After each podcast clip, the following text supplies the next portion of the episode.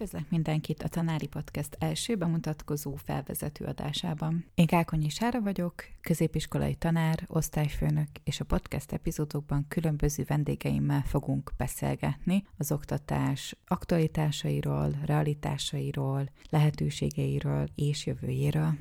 A tanári podcast azért ezt a nevet kapta, mert az iskolai keretek között talán a legmisztikusabb hely a tanári szoba, amely kapcsán a diákok mindig kíváncsiak, hogy mi zajlik ott, mit csinálnak, miről beszélgetnek a tanárok, és szimbolikusan, vagy párhuzamos módon a társadalom többsége is így tekint a tanárokra, a tanári életre, valami titokzatos dologra, nyári és egyéb szünetekkel, valami baj van a fizetéssel, de igazából sok mindent nem tudunk a mindennapokról, a kihívásokról, szépségekről, mérföldkövekről.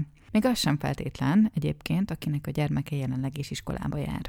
Kinek és miért lehet fontos, érdekes ez a podcast? Nyilván érdekes lehet már gyakorló tanároknak, akik sok témához tudnak kapcsolni saját tapasztalataikkal, élményeikkel, és talán a szürke hétköznapokban, vagy egy-egy nehezebb időszakban inspirálónak, motiválónak, akár csak gondolatébresztőnek találják a beszélgetéseket, például arról, hogy hogyan lehet az osztályfőnöki tanári szerepet a családi élettel összeegyeztetni, vagy az IKT eszközök használatáról, integrálásáról a tanórákon.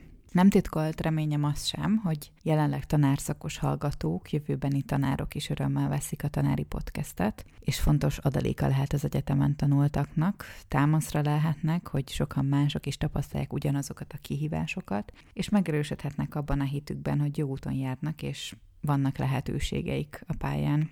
Fogunk olyan témákról is beszélgetni, mint például az egyetemi élmények és a tanári pályán tapasztaltak összehasonlítása, vagy az első kihívások, amiket frissen lediplomázott tanárokként tapasztaltunk.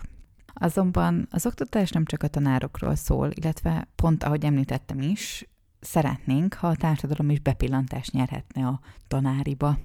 Fontos, hogy akár diákoknak is segíthet, hogy jobban megértsék és tudatosabbak legyenek az őket körülvevő rendszerrel és annak szereplőivel kapcsolatban. Biztos vagyok benne, hogy nekik is érdekesek lehetnek olyan epizódok, amiben akár a mentálhigiénéről, akár a középiskolán túli életről beszélünk, diák szemszögből is. Persze a szülőknek és a tágabb társadalomnak is vannak témáink, hiszen mindenkinek vagy jár most is valaki-e iskolába, vagy ő maga járt már iskolába. Az oktatási rendszer tényleg mindannyiunkra hatással volt, de lássuk a fától az erdőt. Az egyéni élményeink alapján ne ítéljük meg az egész tanártársadalmat, vagy az oktatást.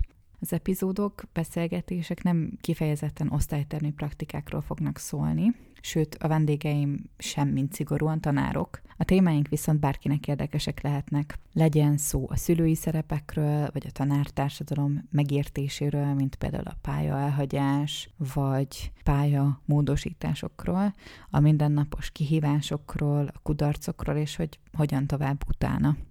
Milyen élményei vannak a diákoknak? Mik a lehetőségek? Hogyan hasonlítható össze a Magyarországi iskolarendszer egy külföldivel például?